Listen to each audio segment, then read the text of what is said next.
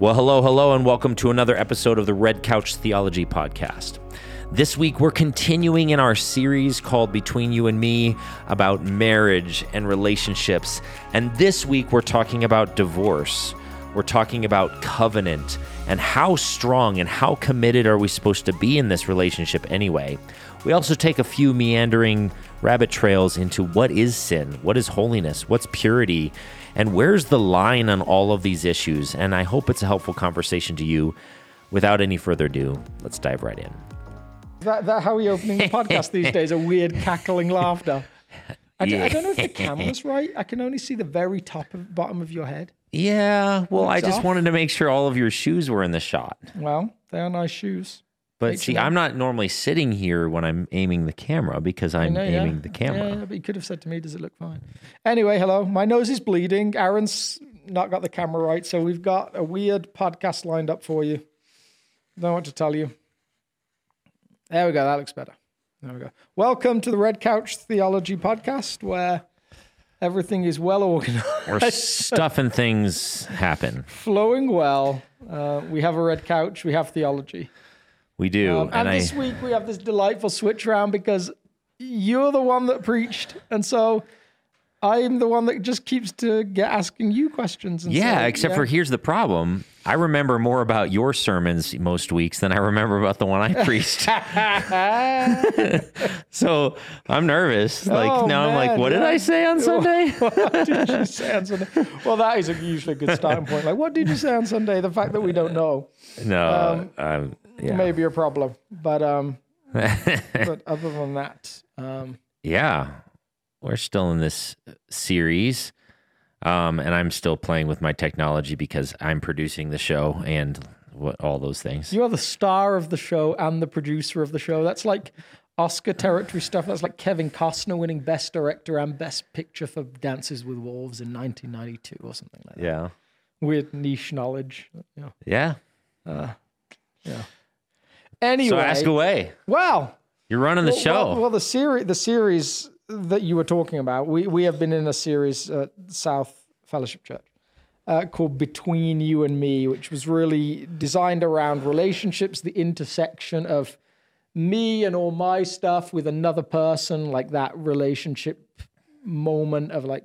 I I was thinking about this. I was chatting to someone about this whole series concept just this morning, and I said, "Well, it's no wonder that people like Paul took our relationship with God and said that's supposed to be somewhat like educational about our way of relating to others. Because for the first time in your life, really, you're like taking the me, like that's a, circle of like, I, I get to be selfish. I get to do everything. Like, do you remember being single and like how selfish you could be? Barely. Yeah. Or even not having kids. Like, you Yes. just got to do whatever you wanted to do all the time.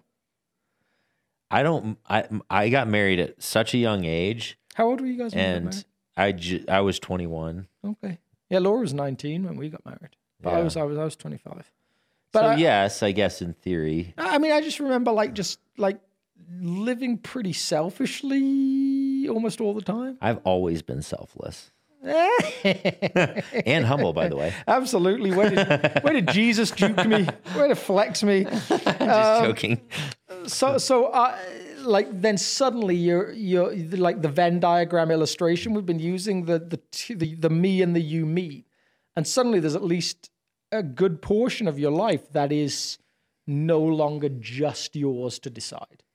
You affect someone else in a in a completely new way. Totally. And all of the like, I mean, you you had flaws before. Like your parents certainly noticed them, your friends noticed them, but it didn't affect them in quite the same way as it will infect your affect your spouse. I need to said infect, which may be a better word, mm. but affect Could be accurate. affect your spouse. And and so when when Paul says stuff like learn to submit to each other, as you've learned to submit to Christ. You, you can almost understand why he says, "Yeah, you've done this before. Like, yeah, you, you can figure it out. Like, you submit to Christ, learn to submit to each other in the same way, because it is so unnatural to not be selfish. You just you just want to do what you want to do. yeah. Um, so it's that that's really to me like the fascinating part of the the the series. This like Venn diagram aspect, this middle part that is the stuff that you share and how you figure out living together when almost all of us are very selfishly wired people. We want what we want. Totally. And so this week you talked about like at least uh, umbrella like was originally like the what it takes to enter into that kind of relationship really right and what it yeah, talking like. about the covenant, what bonds us, what, um, like you actually gave me a ti- the title, and which I Yeah, which stuck is with. pretty loose. Uh, you know. Well, you gave me the title, which I stuck with, which it made its way into the message, which Yeah. is that this is an all-in game. Yeah. And um, so, so the way I interpreted the title that you assigned me um, was that The way I figured out how to talk about what I wanted to talk about, even though there was a title. well, I I did my best to interpret, and we'll see. Hopefully, I didn't walk on your toes for some other week.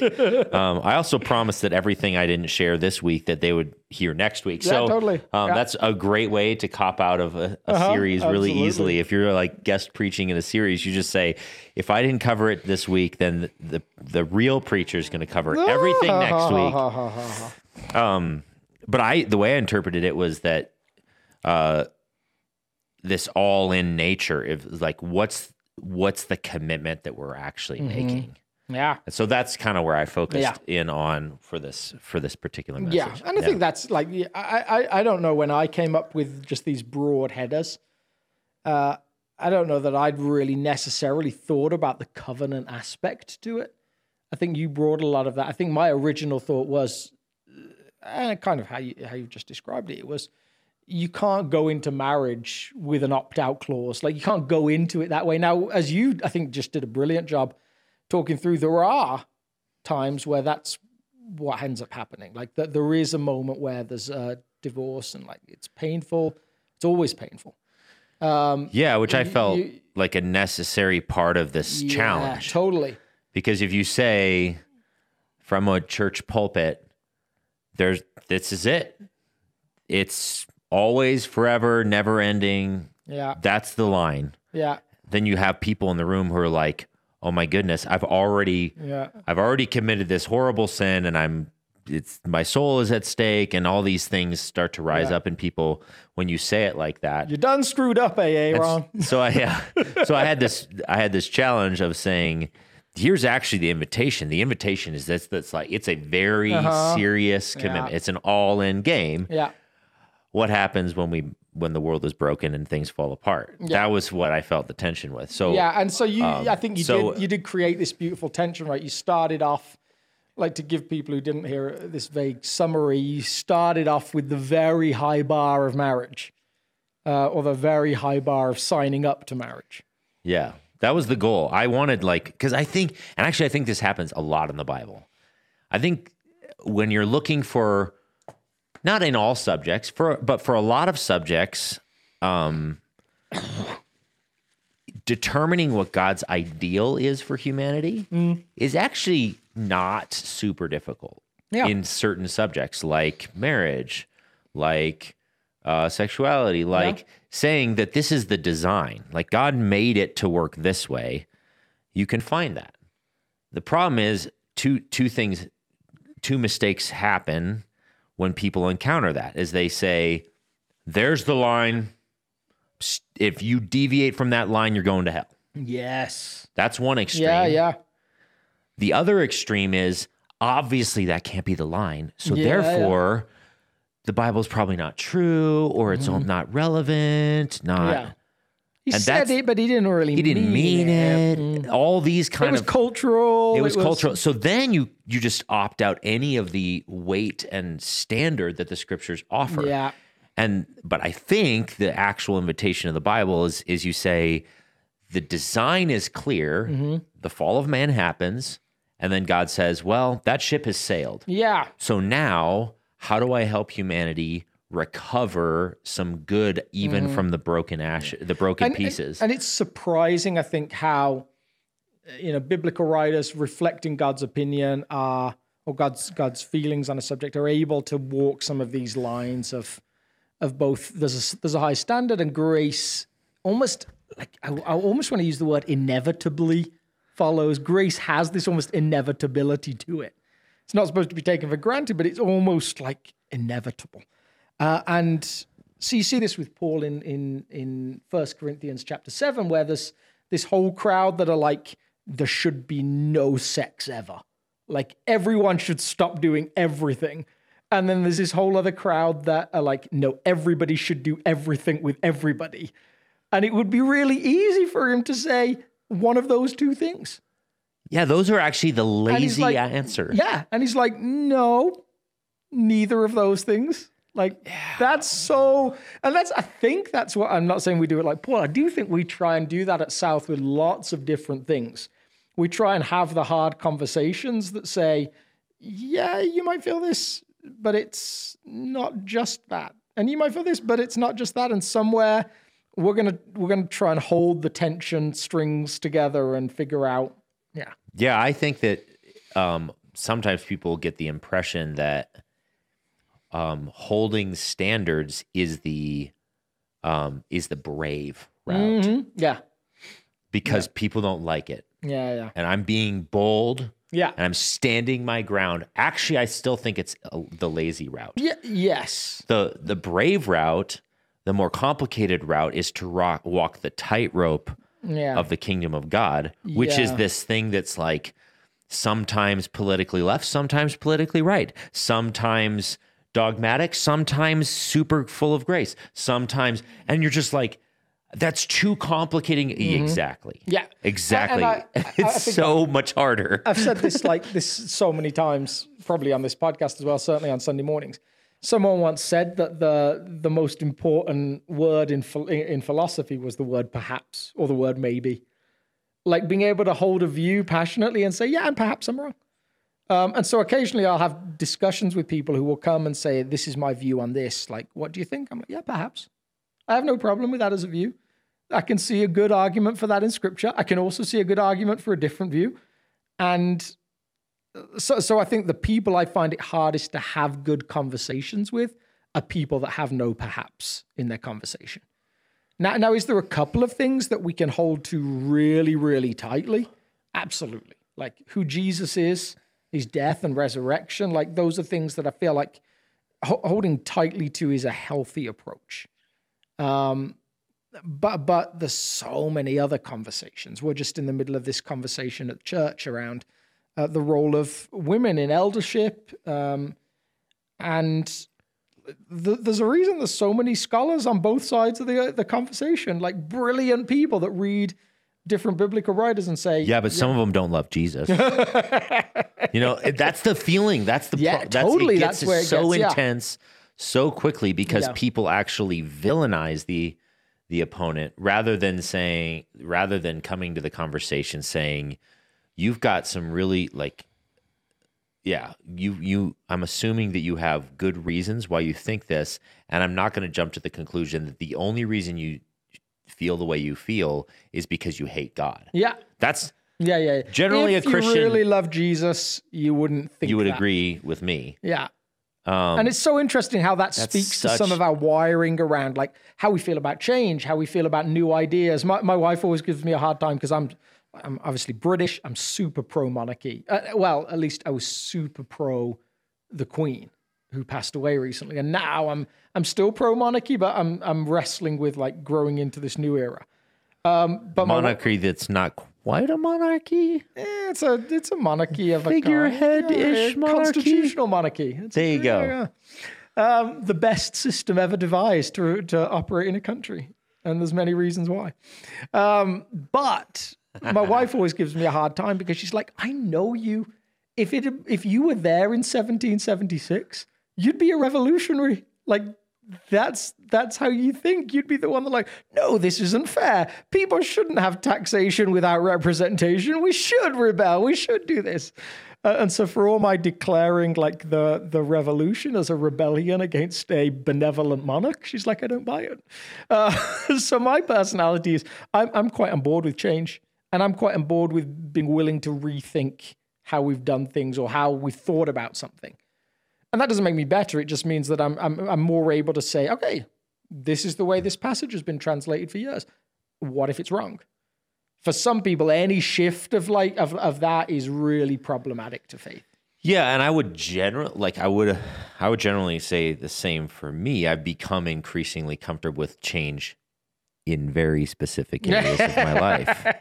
Yeah. There's other areas of my life that I have recently just in I keep bumping into where I'm like, oh, here I think I'm this like real fluid person that's really comfortable with all points of view and on and on Yeah, and yeah. on. And then I run into this issue and I'm like, oh my goodness, I'm very black and white. I'm very unwilling to change and I'm very stubborn about it. Absolutely. And I'm like, oh no, I have so much room. Don't try and get Aaron to move the piano on stage. No, you're actually fine with stuff like that. You- yeah. Yeah, that's Yeah. Yeah, yeah, you can deal. That one's fine. So I do think you're you're right that there's this nuance to the conversation that God has this beautiful picture of what it can be and should be, and all the ways He deals with its brokenness in these incredible ways, Yeah. and and, and still redeems. That's always the beautiful, captivating picture to me about Scripture, God's ability to redeem. I mean, the, the final word is redeem all things, um, and and and yet even in this present moment, the things He redeems always astound me. yeah. Um, and and I I actually you wrestled I think really well with this. When is divorce okay? When, when does it give scriptural space for that? And that's a complicated issue. Um, I actually have a, a, a couple of friends that divorced and then remarried the person they divorced. yeah. Um, and those just those pictures to me are always just beautiful. yeah, totally. Um, I so I'm debating on whether I should bring into this podcast a thought experiment that I have about sin. Um maybe should, now I feel like I have to yeah. Mentioned it. might have mentioned it earlier. I was like feel like I'm co-piloting a ship. I don't know where it's going. All right. So Thank it- goodness I'm okay with change. the question is whether I'm okay with this change. So here's my massive caveat to this topic is I'm just I'm processing this. It's very much Is it heretical? it might be. I love it. It might be heretical. I love Let's it. let, I'm going to even say it that boldly. This might be heretical. If you like heresy, you're in the right place. So I don't know what that means. If uh, if this gets pulled out of context, then I can always fall back on the sit. I might have been heretical. So, um, uh, I think that we actually we're fighting to determine our our goal when it comes to conversations about sexuality, divorce, um, uh, lying, cheating, stealing, all of these sins, we want to know how far can I go before I cross the line and it becomes sin. Well, which is very much the Pharisees' question. Really. it is. Yeah, when when they approach they, exactly. They're they're desperately trying to one trap him. yeah. And that's one of the reasons why they bring this question, but they're also I think there's a sneaking qu- curiosity of saying where is the line? That's Yeah, a very like- human thing. I think in week one, I tried to pull it into a more tangible um, or concrete concept. I said, you know, if you're allowed to carry 20 pounds of weight on the Sabbath, they want to know so they can carry 19.999 yes, the way yeah, Like- the way like- you phrase that like, is know, so just let me know the rule so I can obey the rule and, and not do more. Exactly. Or yeah, exactly. And that that's very human. Mm-hmm. Right up front. I'll just say it's a very human thing to try and figure out what are the boundaries of my kingdom? What's Mm-hmm. the boundaries of my freedom? Yeah. And the weird thing about the gospel is it's like God says, "Oh, there aren't any boundaries except for there's extreme boundaries." Yeah. and and you're like i can't quantify how do i approach this so i think that far more things are just plain sinful than we want to than we're comfortable to say. But some things are there are lesser sins than others.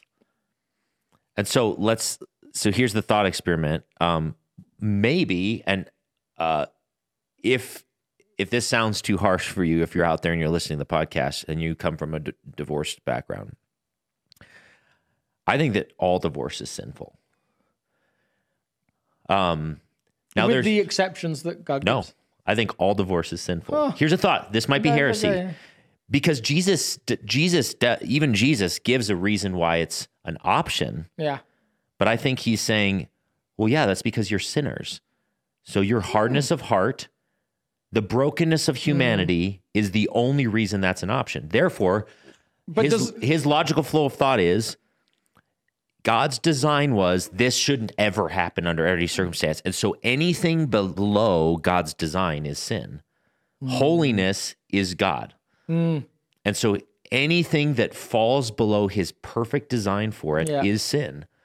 So it's all sinful. Now he's but what he's saying is that particular sin is far better than hmm. the alternative sin, hmm. which is a shattered relationship that's that's on this untrustworthy foundation that because of the of the um unfaithfulness and so forth. And that's when you wade into way more complexity. So he actually condescends to the brokenness in the world and says, same thing with polygamy. I, I, Polygamy is Yeah. not ideal. It's a hot mess. Every story we have in scripture about polygamy is a hot mess. yeah.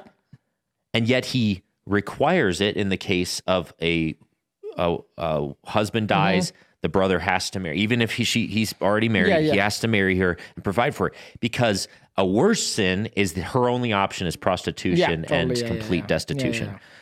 And so he's like, given the brokenness of the world, I have to adjust Mm. to the hierarchies of sins. Mm-hmm. So, um, Yeah, so I'm I'm, I'm intrigued by that, like, because because I don't know that I agree completely, which is great. I don't know if I agree yeah, I don't know completely. if you, yeah.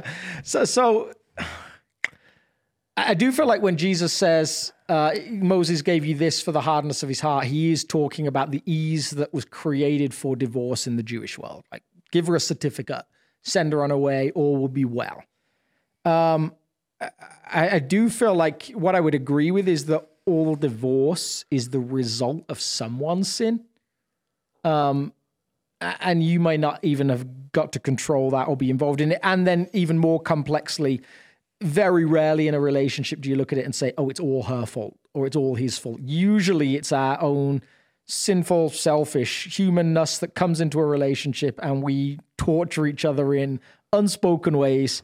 Um, and it's never very simple. Like when you when you hear it's completely simple, it's usually as a joke. Like there's this great moment in The Simpsons where Reverend Lovejoy says to Marge Simpson, like, "Y- y- "Marge, get a divorce," and she's like, "Wait, isn't that a sin?" He's like, "Uh, "Have you ever read the Bible? Like, technically, we're not allowed to go to the bathroom. Everything's a sin." like this is a this is a minister like reading this to her. um, and and yet his premise is like this is the first time I'm ever saying to anyone like it's hundred percent his fault.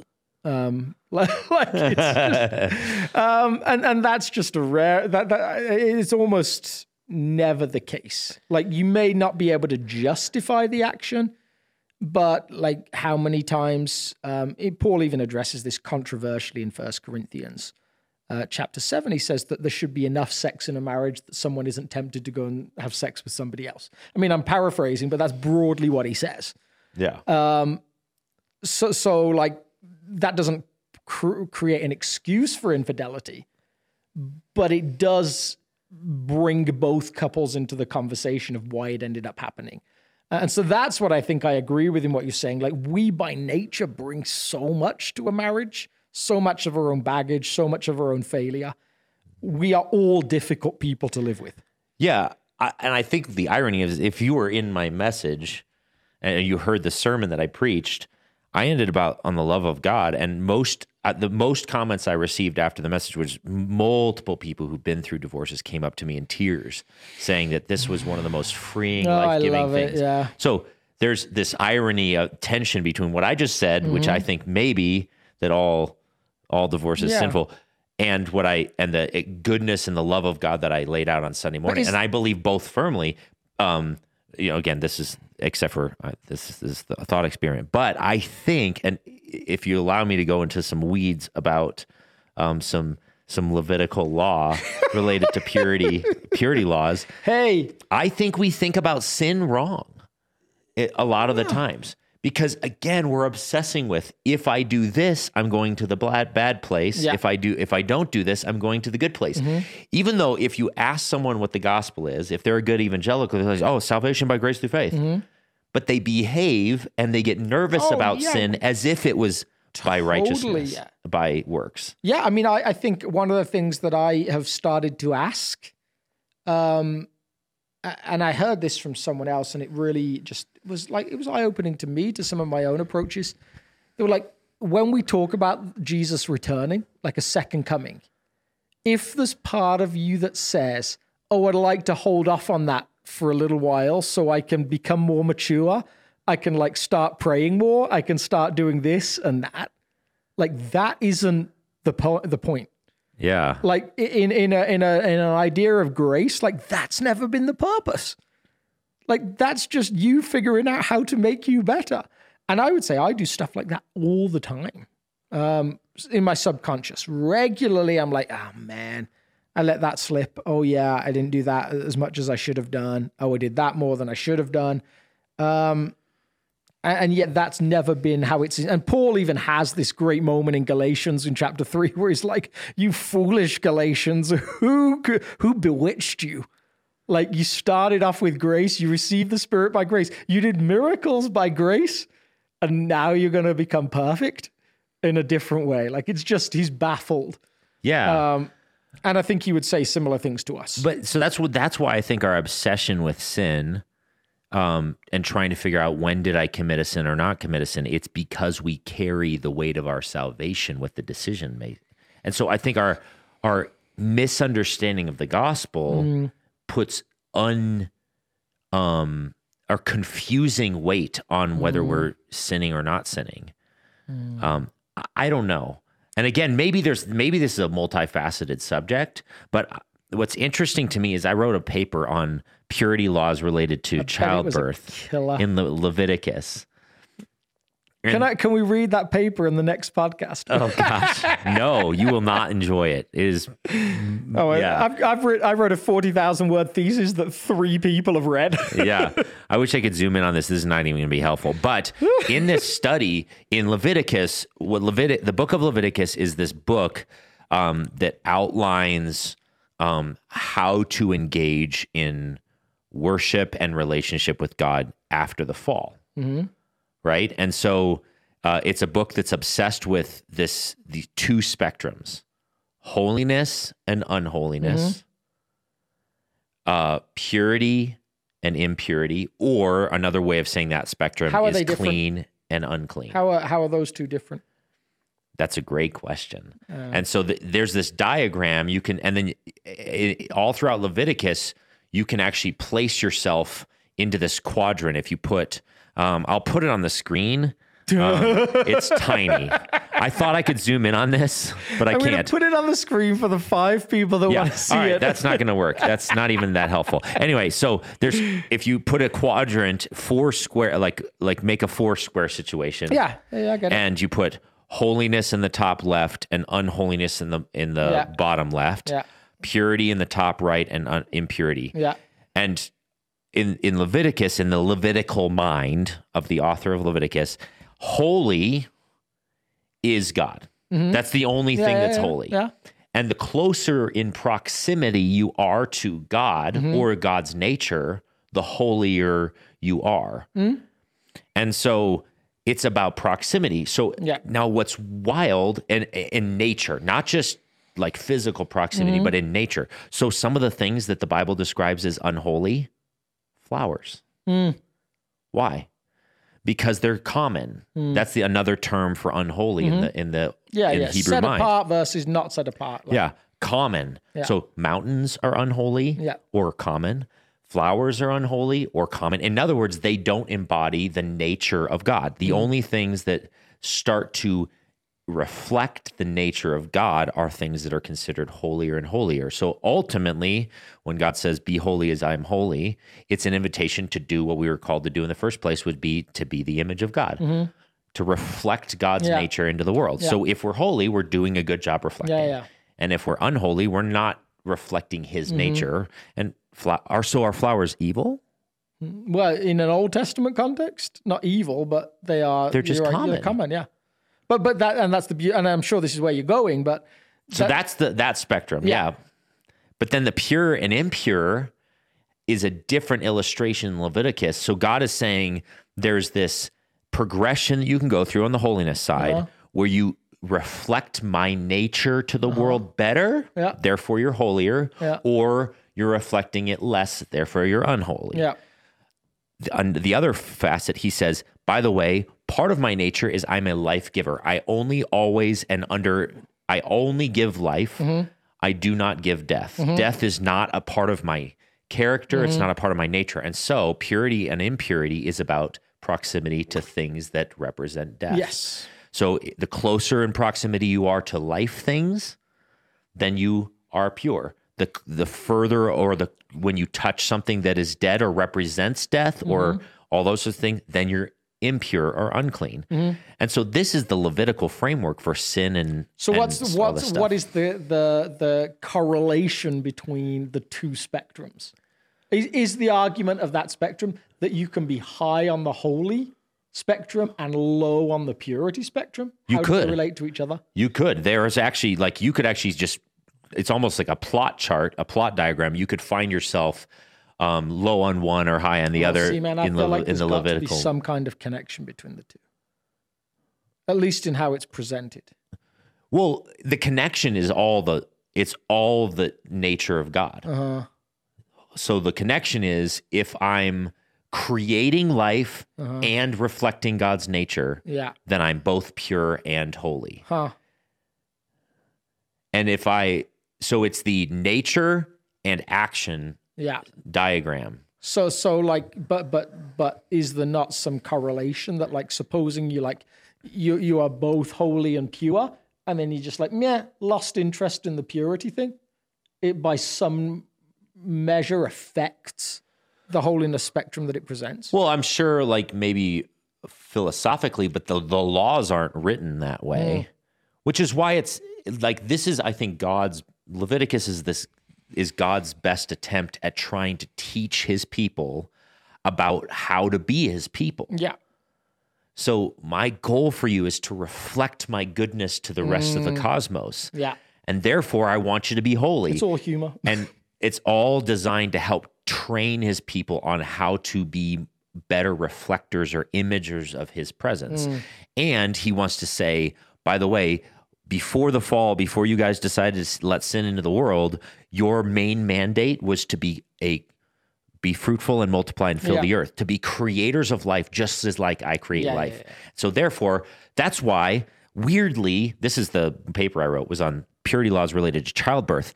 What's what's complicated about that passage is you have God commands in Genesis, be fruitful and multiply and fill the earth. Mm-hmm. And then when a woman has a baby, she's unclean. So you're like, so if I think of uncleanness as sin, Mm. then God commands sin. Yeah. Yeah. So you can't think of it as sin. No. At least not every time. Sometimes That's the things- thing. Like not every time. Yes. So sometimes you can com- obey God and become unclean. Mm-hmm. Yeah. And the at least in a fallen world. And the reason being is childbirth brings you to death's door, especially in an ancient world, uh, both for the baby and for the Mm-hmm. Yeah. mother. And so he's just saying, because of your proximity to things that could potentially cause Yeah. death, I need you to know that the potential for death was never a part of my design Mm-hmm. and my. So I want you to set aside and meditate on the fact that it was not supposed to be this Mm. And way. so so beautifully as you come to the Jesus story, there is a a movement towards the there's a breakdown of the the holiness code like in terms of like at least there is no longer the same set apartness like actually God is reflected in the common in this fascinating way. Because Jesus embraces Becomes what is flesh. common. Yeah, Yeah. he becomes flesh. Uh, the temple that that that whole pattern changes. There's an embracing of the common things. And so now we get to live in this world where we no longer have to say we're we're, set, we're, we're, we're looking at that like distinction between set apart and co- and, and common uh, except we still do we have this tendency to we, because we still gravitate it's a very human yeah yeah holy man holy, fallen, temp- fallen holy human building, way of thinking. yeah Yeah, actually, that's one of the beauties of the Gospels. Yeah. is like you can actually go through the Levitical law, and there's like whole chunks of the Gospel narratives where Jesus is going in and intentionally touching the uh, the unholy. Mm-hmm. Yeah. Like you've preached on some Yeah. of this stuff, and he's like methodically going through. be- Becoming impure or actually purifying what the impure. Yes. So everything Jesus touches instantly becomes clean Uh-huh. and instantly becomes holy. Yeah. And then he says, Oh, by the way, church, This is your job in the world. Yeah. No longer do you touch something and it makes you unholy. Instead, as the church, if the church is operating correctly, when you touch something, you actually make it more holy. Yes. Yeah. And, and so and, and so that comes into like the whole Corinthians argument. It seems like a bunch of people in the Corinthian church are worried that by having sex with an unbeliever in a marriage of believer and unbeliever, they might be become unholy. And Paul's like, no, no. If anything, the potential is you make them holy, not vice versa. At least that's an option. Yeah, now. at least, yeah, yeah, absolutely. Yeah. Yeah, there's there's not the same like infection, if that's a, more common word, that that might have been perceived in the past. I, I do think what I think is fascinating about like our use of the the term sin. My my suspicion across the whole like spectrum of the biblical writers is that God wants us to to be deeply concerned about present and potential future sin, uh, with the emphasis on the present, and almost completely unconcerned about past sin. And and I've used the word concern. Maybe concerned isn't the best word, but it's like Yeah. it- it's this this idea that we still like we talked about this like why have every week i mean you very explicitly this week but me in other ways other weeks felt this deep need to say to someone if you're here and you've been divorced like this isn't about guilt Uh, because god has new stories that he constantly brings out of new ones of out of old ones and and that's exciting so so like the moment you feel guilty for something in the past that's been moved on from, repented from, has become like a yeah a, new story. Don't feel guilty. That's not what this is about. We've said that because we know instinctively that we do feel guilt for so Totally. much stuff over the past. I, I, think C.S. Lewis in the Screwtape letter said something like like um, somewhat humorously, even our sins once they've been repented from and confessed. God actually doesn't want us to think about very much at all. Like for a God who's so obsessed with with and and I won't use holiness because we've used it in a different uh, sense, but that that does have this way to live that we're invited to. Yeah. When we've failed, when we've missed the mark on it, he actually doesn't want us to think very much about it once once it's been dealt with. Yeah, unless you're to the place where you're healthy enough to look back and say, I've learned some really good lessons from that stupid. Oh, decision. Yeah, yeah. Then yeah, like go ahead and retain it in your brain. It's not like you become forgetful in that way, Oh, yeah, but be- to carry this emotional shame and guilt Yes. and burden of that's what I'm like and to let it like break this relationship with God unnecessarily. Yeah, totally. But so There's, there's a reason why- that he says things like, uh, he has buried our sins in the sea of his forgetfulness. Totally. Um, but that's why I feel like in this in my sermon, I, my goal was to say, and and I actually don't know if I swung the one of my my fears hmm? before I preached this message. I was in my office and I was like genuinely crying out to God. I'm afraid that I'm going to raise the bar of of commitment in marriage so high that I'm going to cause shame. Hmm. The exact opposite happened, by the way Yeah. it was actually divorced people who felt and at least verbally mm-hmm. responded to me to me the most saying that this was a gift to them and they felt freed and all of these sorts of things.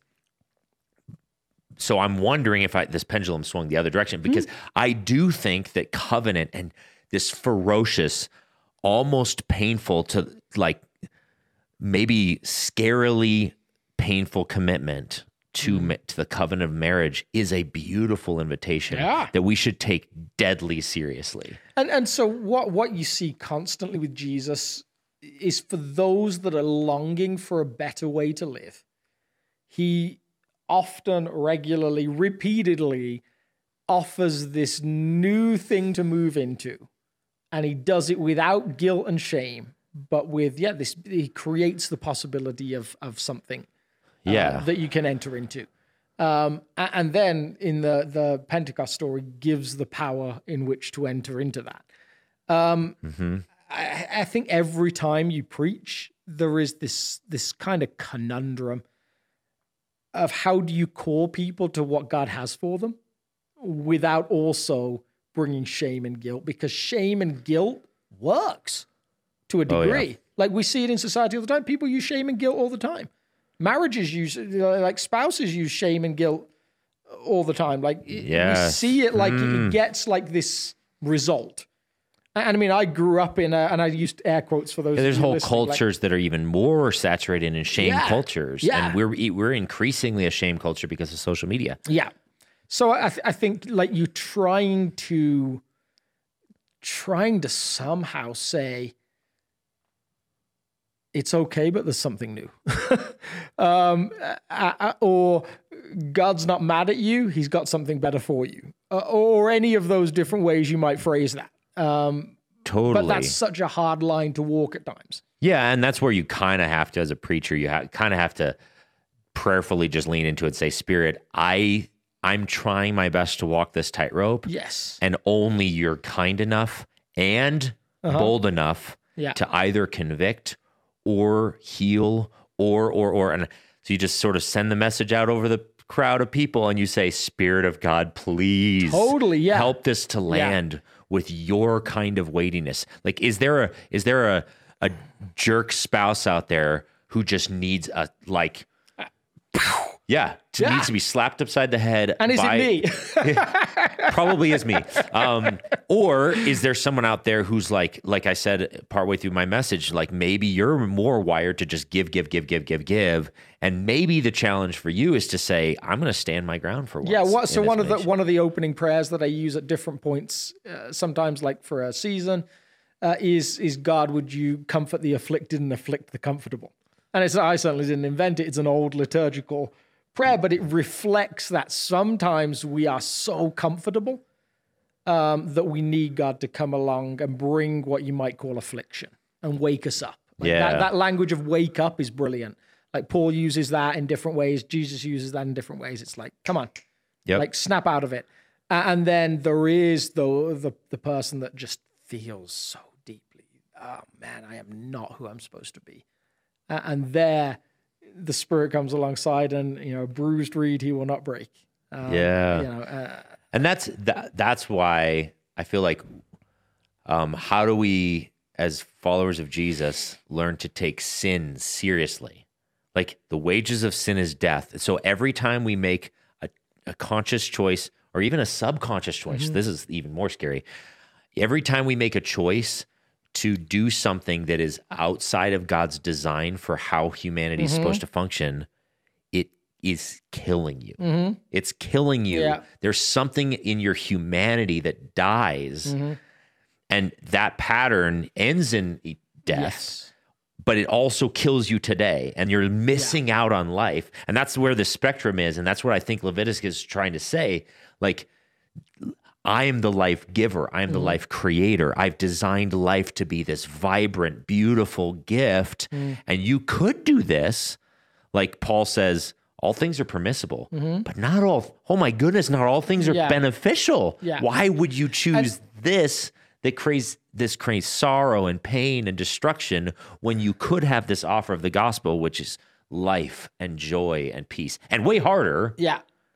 And that that that that tension is like to me sometimes caught up in in just how we have understood, and you touched on this in the Levitic, Leviticus, Leviticus conversation, like how we've understood the question, what is sin? Um, so like I, I have always joked, like when I was a youth pastor, I, I really just used to rotate three messages. Like God loves you, he has a plan for your life, don't sleep with your boyfriend or girlfriend. Like who just like was like round and round and round and round and round.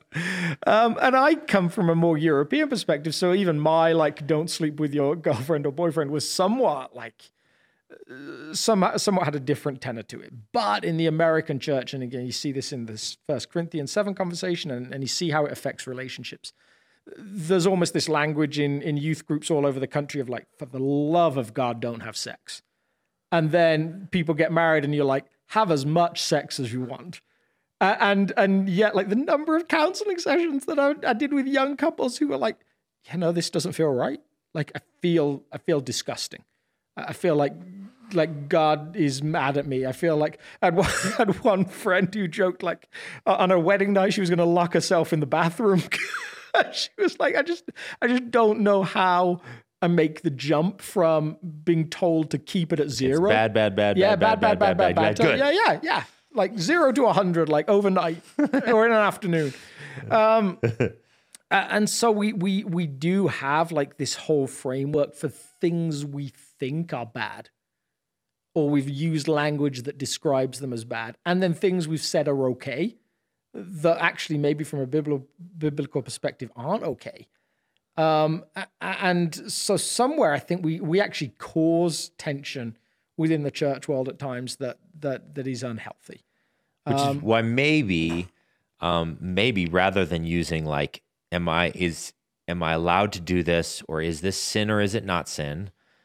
Maybe that's just the wrong question. I think at times you might be right. I think and at times. I, uh, and I almost said that in the message. Like, actually, I did say, like, if you, one of the quotes I brought up in the message was, if you're looking for a book that gives you in black and white terms um, what to do in this situation, mm-hmm. then maybe the Bible's not the book yeah. for you. Because the, the Bible, like, that's the other subject we could have talked about in this podcast. We're already at 45 minutes. But um, if you want a full biblical study of divorce, it gets real mm-hmm. confusing. Yeah. It does. Totally, like, yeah. like if you have every intention saying, God, just show me where the line is. Yeah.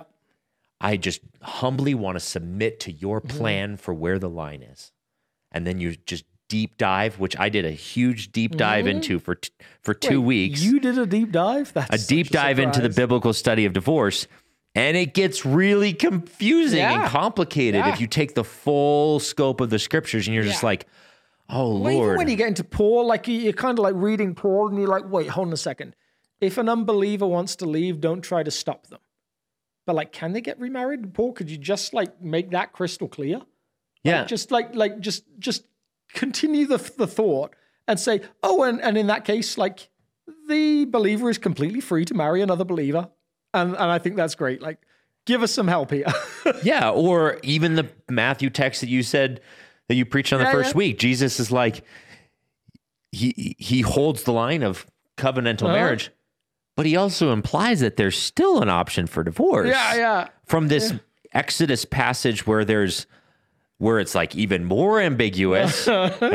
which is why the I mean, the Pharisees could have a genuinely humble, honest question. Yeah. I think they're trying to trick him, but they're like, it kind of sounds like for anything. Yeah. What does he determine? It's like if a man determines that his wife is distasteful, mm-hmm. what does that even mean? Yeah. Like, and and so and then Jesus is like, yeah, well, that's because of the hardness of your heart. They're like, so what you're saying is I have no idea what you're saying.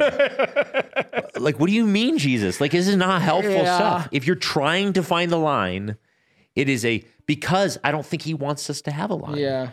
Instead, he's saying, you know what? There's this beautiful invitation that is marriage, and there's this beautiful invitation that is covenant. And I want that for mm-hmm. you. It's so good. It's so yeah. sweet. It's so delightful and life giving and yeah. all of these stuff. But but I'm being I'm in this situation. He's like, okay, well then let's take the fragments of your brokenness yeah. and let's try and assemble the the best possible distorted beautiful thing and that that, that, that, like that so like when we this week we'll do a little more in, in ephesians chapter 5 you touched on it this week and and it's this kind of like if you've not read it go read it. Start start to start read it first from verse 22 uh, and then go back and start from verse 21 instead. Because most most sectional bibles they'll start a new section on verse 22 and it starts off wives submit to your to your husbands. Um, but verse 21 actually says submit to each other. Like every christian everywhere submit to every christian everywhere um, and when you read that and say what would the world look like if people actually did that you're kind of like oh magical like if we could all mm. genuinely submit to each other and receive submission from other people this would be a wonderful place to live. Um, and and I'm trying to remember who said this. There was there was a it's someone like Dallas Willard, but I'm not sure it is a Dallas thing. No, C.S. Lewis. C.S. Lewis said like he believed that he'd only met one person genuinely living in the way of Jesus in his entire life.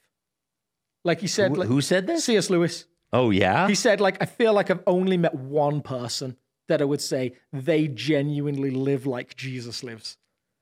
Wow. Um, and he said, just imagine if 10% of us genuinely lived like Jesus li- uh, lived. He was like, we'd change this world in like in weeks. it would be so dramatic.